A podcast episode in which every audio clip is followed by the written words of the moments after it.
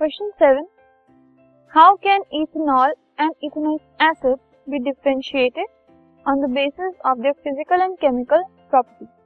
Physical और chemical properties के basis पर हम इथेनॉल और इथेनोइक एसिड को कैसे डिफरेंशिएट कर सकते हैं the distinction between ethanol and ethanoic acid following properties की वजह से हम कर सकते हैं फ़र्स्ट है ethanol is a pleasant smelling liquid at room temperature room temperature पे इथेनॉल की स्मेल प्लेजेंट होती है। इथेनोइक एसिड का जो मेल्टिंग पॉइंट है वो 17 डिग्री सेल्सियस होता है, जो कि रूम टेम्परेचर से भी कम होता है।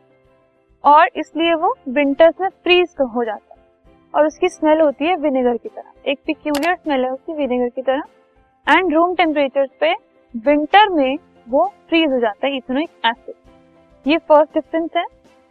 Second ethanol does not react with metal carbonate and hydrogen carbonate हम देख चुके हैं। मेटल कार्बोनेट और हाइड्रोजन कार्बोनेट से इथेनॉल रिएक्ट नहीं करता। लेकिन ethanoic acid salt water carbon dioxide form करता है अगर उसको कार्बोनेट्स और हाइड्रोजन कार्बोनेट से रिएक्ट करवाया जाए तो।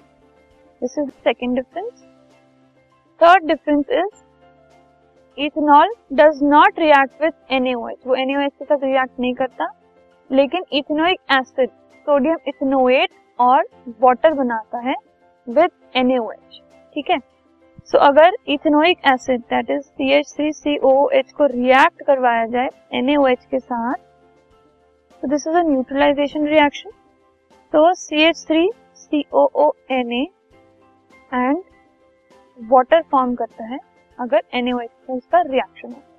इथेनॉल रिएक्ट नहीं करता है NaOH के साथ next is ethanol is oxidised to give ethanoic acid in the presence of acidified KMnO4 but no reaction takes place in case of ethanoic acid ethanol जो है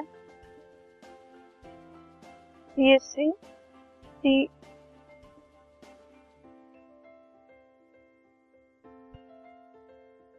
अगर हम इथेनॉल का रिएक्शन कर रहे हैं एसिडिफाइड के के साथ तो वो इथेनोइक एसिड देती है। ठीक है? लेकिन ये सेम रिएक्शन जो है, इथेनोइक एसिड परफॉर्म नहीं करता। So these are four differences between ethanol and ethanoic acid on the basis of their property